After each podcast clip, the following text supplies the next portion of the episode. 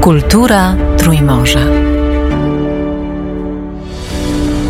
Dofinansowano ze środków oficjalnego partnera Fundacji Polska Fundacja Narodowa. To teraz jesteśmy w Rydze. Skąd się wzięli Łotysze na tym świecie i w tym miejscu? A kto to są Łotysze? Kto to są Łotysze? Czy oni są Bałtami, czy są przybyszami spod Uralu? Wiemy. Właśnie to jest sprawa nie tylko ich początku, ale do dzisiaj istotna, że to jest jednak niejednolity naród. Najpierw byli ci spod Uralu, którzy jednocześnie z Karelami szli, plemię ugrofińskie, to był ósmy wiek, szli stopniowo na zachód i potem dzielili się.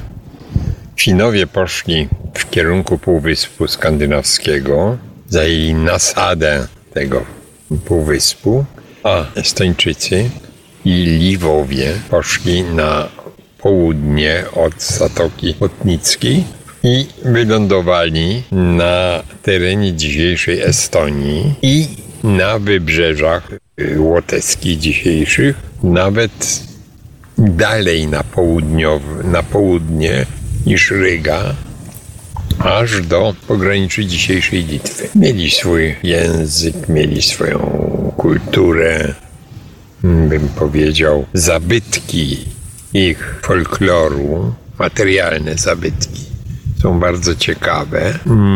Mieli, to znaczy nie tylko oni pewno to mieli, ale zachowały się niezwykle ciekawe elementy tej kultury związanej z szamanizmem, z... Niestety, zapomniałem podstawowego pojęcia, więc o, na ten temat nie mogę mówić.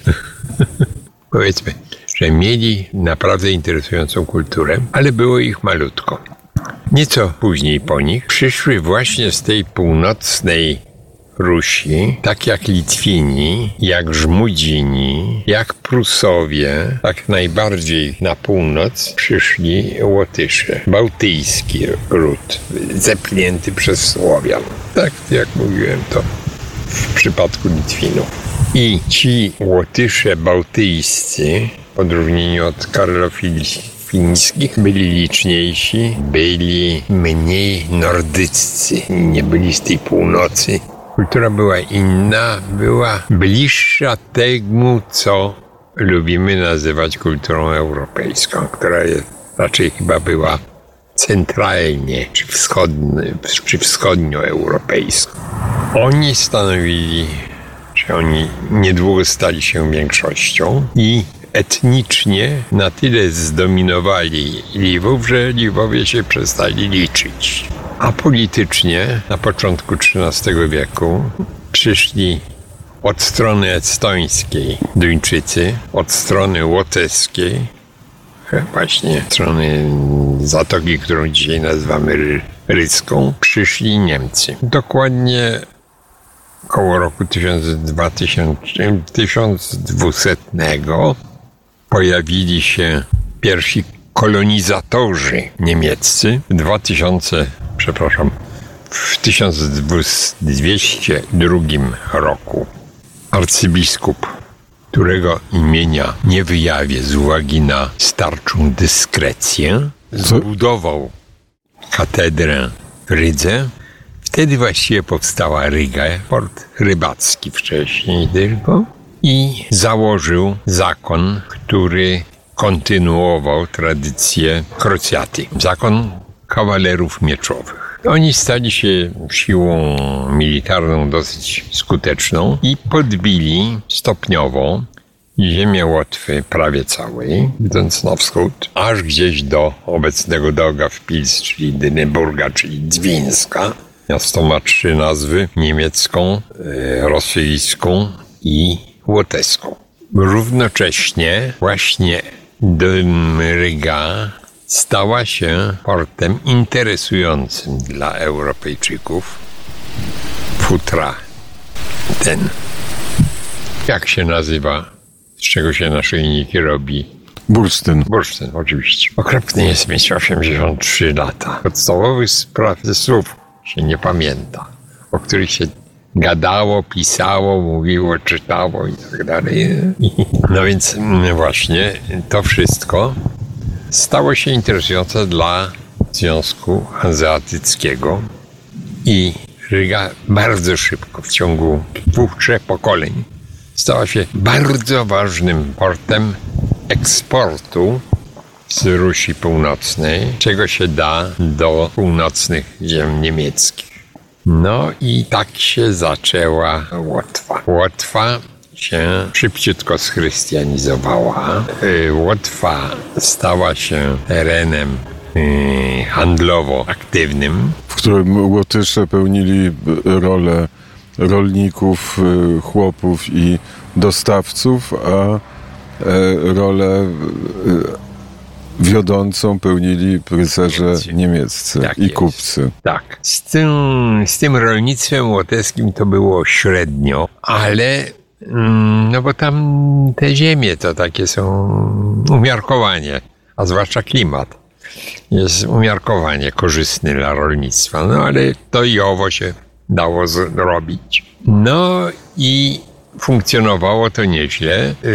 Duńczycy tam od strony estońskiej raczej robili swoje, ale ci zakonnicy, powiedzmy krzyżaccy, jako że razem z krzyżakami utworzyli jeden zakon, znaczy mocno rozwaleni przez litewskich wojowników, wojowników musieli ratować resztki swojego zakonu kawalerów mieczowych przez przyłączenie się do krzyża. To było dosyć istotne dla całej tutejszej populacji i politycznej sytuacji, ponieważ w tym momencie krzyżacy mieli już swoje miejsce na północ od Mazowsza, powiedzmy na Warmii. Stopniowo podbijali dzisiejsze Mazury, czyli wszystkich Prusów, aż tutaj właśnie do tego miejsca półtora kilometra stąd doszli i mieli swoje centrum w Rydze, w Tallinie,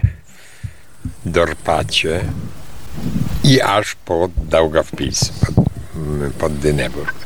A w środku była ciągle twardo pogańska Litwa, więc w takich szczękach krzyżackich. No a Łotysze tymczasem stali się po prostu poddanymi tego zakonnego państwa, uznanego przez Europę, że to, to już są katolicy, czy powiedzmy chrześcijanie, bo pojęcia katolików jeszcze wtedy się nie używało. No i, i tak sobie to trwało, owszem, z, po, z powstaniami chłopskimi co czas jakieś, ale powstania były oczywiście nieudane i mogło trwać długo, tyle że przyszła szczęśliwie dla Łotyszy reformacja i zakon, że tak powiem, się rozpadł na tej zasadzie. Mm. I nie było władzy. I ostatni przełożony zakonny oddał ziemie zakonne pod władzę mm, katolickiego króla Polski. No ale ten oddał sobie tą władzę spokojniutko. Natomiast ziemia była ciekawa dla Niemców, dla Rosjan, Dla Szwedów, dla Szwedów szczególnie, bo z punktu widzenia szwedzkiego to to jest, było jest południe, gdzie klimat jest znakomity dla rolnictwa. Wbrew temu, co mówiłem dziesięć minut temu, patrząc z perspektywy polskiej. Więc tutaj Szwecja bardzo lubiła mieć ten teren. Rosja chciała mieć dostęp do niezamarzającego morza. No, Polska w gruncie rzeczy, dla Polski to było najmniej ważne, ale chciała mieć po prostu. I zaczęły się wojny polsko-szwedzkie, rosyjsko-szwedzkie, polsko-rosyjskie. Historii ich wszystkich nie będę teraz z pamięci opowiadał. Aż do, doszło do tysiąc siedemset dziewiątego roku, kiedy... kiedy...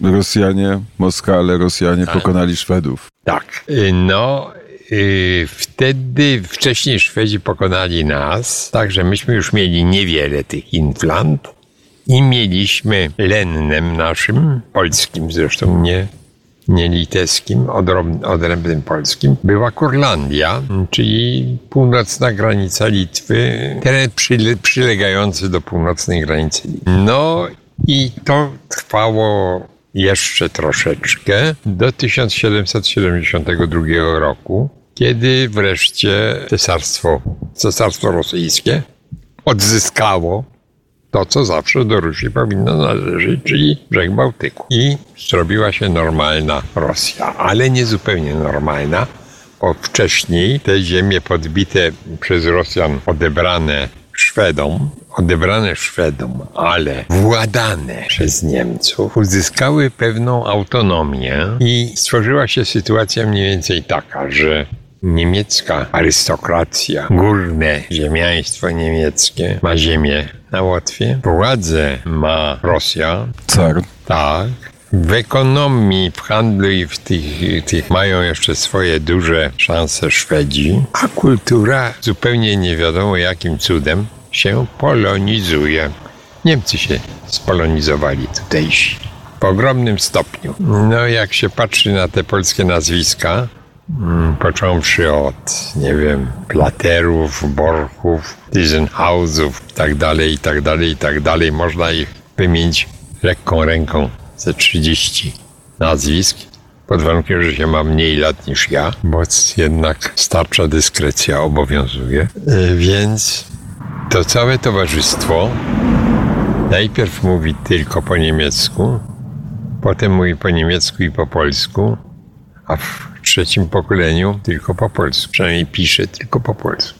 To już się dzieje w osiemnastym wieku, a coraz bardziej w dziewiętnastym. A łotescy ludzie w dalszym ciągu mają tylko literaturę prawie że niepisaną, prawie że niepisaną, prawie ustną. Pod koniec osiemnastego wieku w Niemczech prądy oświeceniowe powodują zainteresowanie kulturami ludowymi i Niemcy odkrywają Łotysz. Od Niemców dowiadują się Łotysze, że są Łotyszami. Tak. Polacy, że są Łotyszami, Łotysze, że są Łotyszami i Rosjanie też. Pod koniec osiemnastego wieku jest już pierwsza y, akademia w mieście Jeglawie.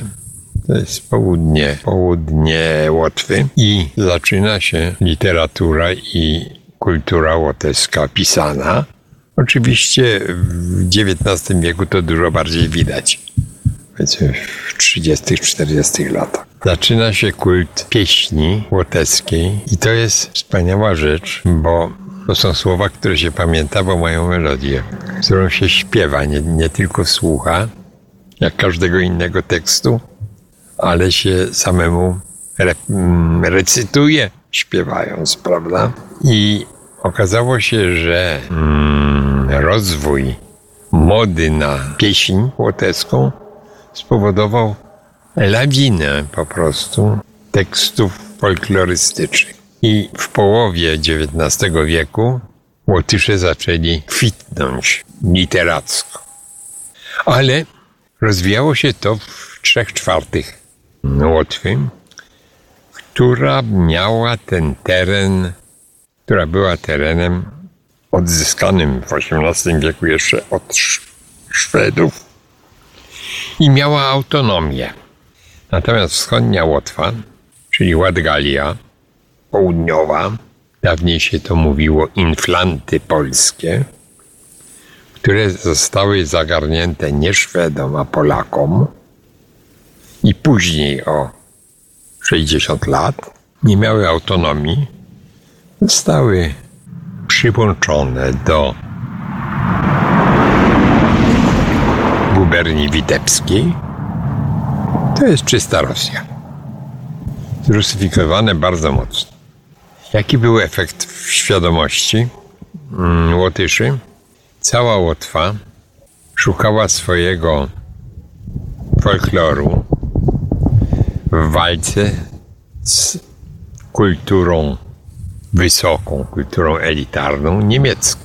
I uczyła Łotysza, że jego wielkim wrogiem są Niemcy, a Rosjanie są zawsze lepsi, nie tak groźni, i Rosjanie nie są na Łotwie panami obrzydłymi. Obrzydłymi panami są Niemcy.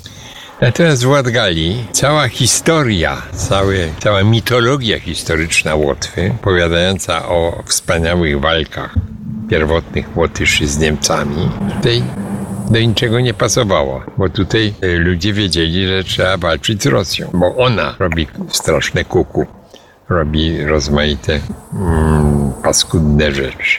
I właśnie Ładgalia nie odnalazła się tak od razu w łoteckiej tożsamości, a była najbardziej rusyfikowana, bo tutaj się pojawili, począwszy od połowy siedemnastego wieku, zaczęli się pojawiać rosyjscy starowierzy, czyli powiedzmy odłam prawosławia. Oni powinni być bardzo przeciwni carskiej władzy, która ich tępiła tak bardzo twardo, brutalnie, ale i na Łotwie, i na Litwie, i nawet w Polsce okazali się być silnym elementem rosyjskiej, że tak powiem, współpracy z caratem. W rezultacie byli, powiedzmy, czynnikiem komplikującym na Litwie i na terenie Łotwy, na przykład działania powstańców styczniowych, bo donosili do do wojsk rosyjskich o poruszeniach powstańczych. No, jak w takim razie wygląda tożsamość łotecka? Jest re- reszteczka Liwów, którzy się czują jeszcze trochę kimś innym, mimo że już nie mają swojego języka, bo go udało się im odebrać, począwszy od szesnastego wieku, ale w dziewiętnastym to się skończyło definitywnie. Ale mają swoje przedmioty artystyczne i swoje, jest jakieś muzeum, jest jakieś, jakieś pamiątki mają. Jeśli chodzi o Łotyszy bałtyjskich, to są ci, którzy mają tradycję walki przeciwko Szwedom, ci, którzy mają tradycję walki przeciwko Niemcom. Tych antyniemieckich jest dużo więcej. Są poza tym Ładgale, którzy, żeby było jeszcze trudniej, mają troszkę inny język. Część Łotyszy twierdzi, że to jest tylko gwara w obrębie języka łoteckiego, ale jak na gwarę, to to jest za różne, za bogate są te różnice słow, w słownictwie i tak dalej, i tak dalej. Twierdzą, że jest to osobny język. Faktem jest, że w dwudziestym pierwszym wieku ksiądz ma kazania albo po łotecku, albo po ładgalsku, właśnie w tej wschodniej części Łotwy. Że to jest troszkę sytuacja analogiczna do ukraińskiej. Jak można powiedzieć, czy można było przynajmniej rok temu powiedzieć, że jest co najmniej pięć Ukrain. Galicja Wschodnia, Bukowina, Rusz Karpacka, Południe, Krym. To już pięć przejechałem, a jeszcze zostało Podole, Wołyń, Polesie Ukraińskie i Kijowczyzna.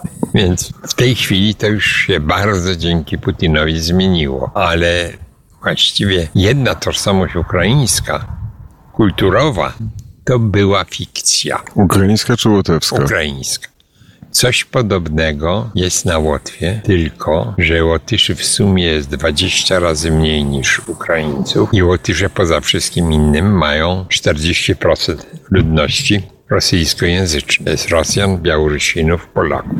Więc to pokazuje straszną trudność polityki w tym kraju. A polityka nie była taka zła, bo oni w pierwszej wojnie światowej, która u nich trwała jednak do końca dwudziestego roku, mm, no, byli antyniemieccy, antyrosyjscy.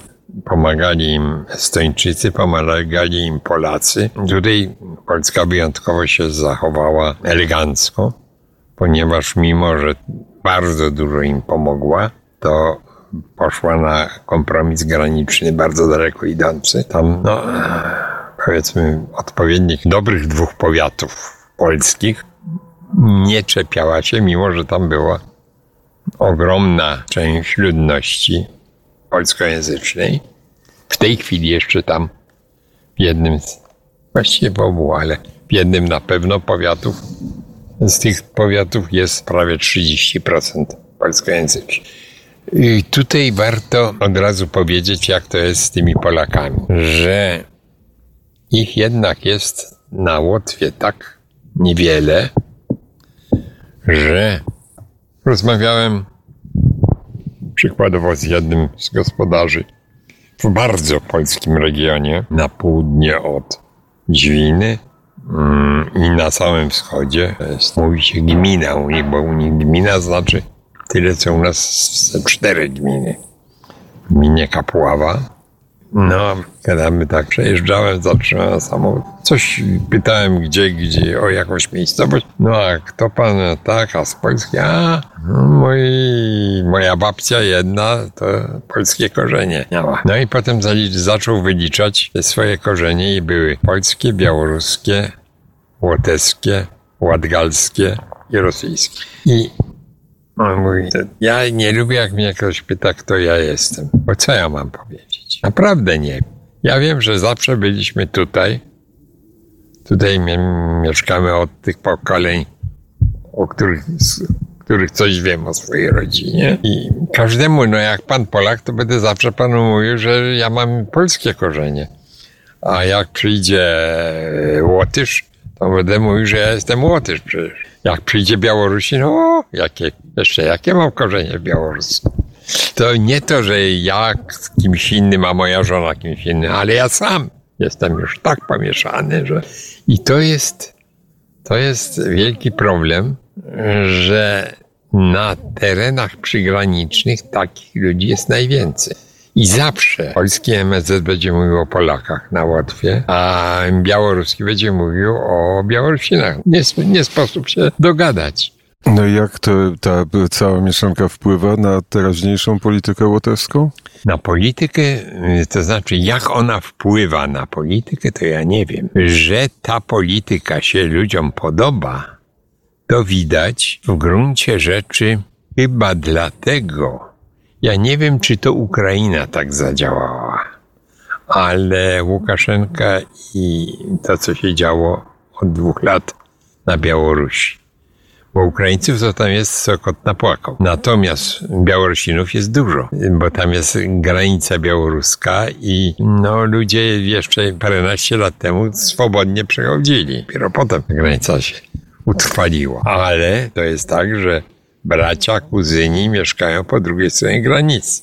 W związku z tym to, co się dzieje na Białorusi, to jest bardzo drażniące Białorusinów na Łotwie. I tutaj to widać. Z drugiej strony właśnie w tej wschodniej Łotwie jest bardzo silna nieufność w stosunku do Europy. Bo to mi z kolei mówię, mówią tam ludzie, że tutaj było strasznie, jak były kołchozy, ale zarobki były minimalne. Ale od czasów, jak zaczęli płacić w kołchozach gotówką, a nie tylko, że wydawali ziemniaki, to było nieźle, bo już można było to i owo kupić. I było wiadomo, że na pierwszego ta forsa będzie. Teraz nie wiadomo nic, bo idziesz do roboty, pracujesz przez miesiąc, a potem się okazuje, że właściciel wyjechał i przyjedzie pod koniec przyszłego miesiąca. To pewno zapłaci. I tak już uogólniając te wspomnienia, czy te relacje, to jest tak, że paskudne struktury komuny zostały zlikwidowane, a nowych struktur nie ma. I jak ktoś ma tyle ziemi, że ziemniaki se posadzi, to ma. To ma. A jak nie, to nie ma. A dopłaty są mm, według tego, jakie efekty gospodarcze przynosi rolnictwo w danym kraju. Łotewskie są najniższe. Łotewskie i nie wiem dlaczego chorwackie są dwie najbardziej, że tak powiem, upośledzone kraje w Unii, jeśli chodzi o wysokość dopłat.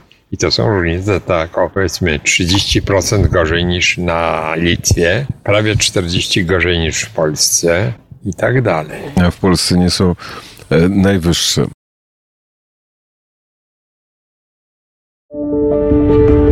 Kultura Trójmorza.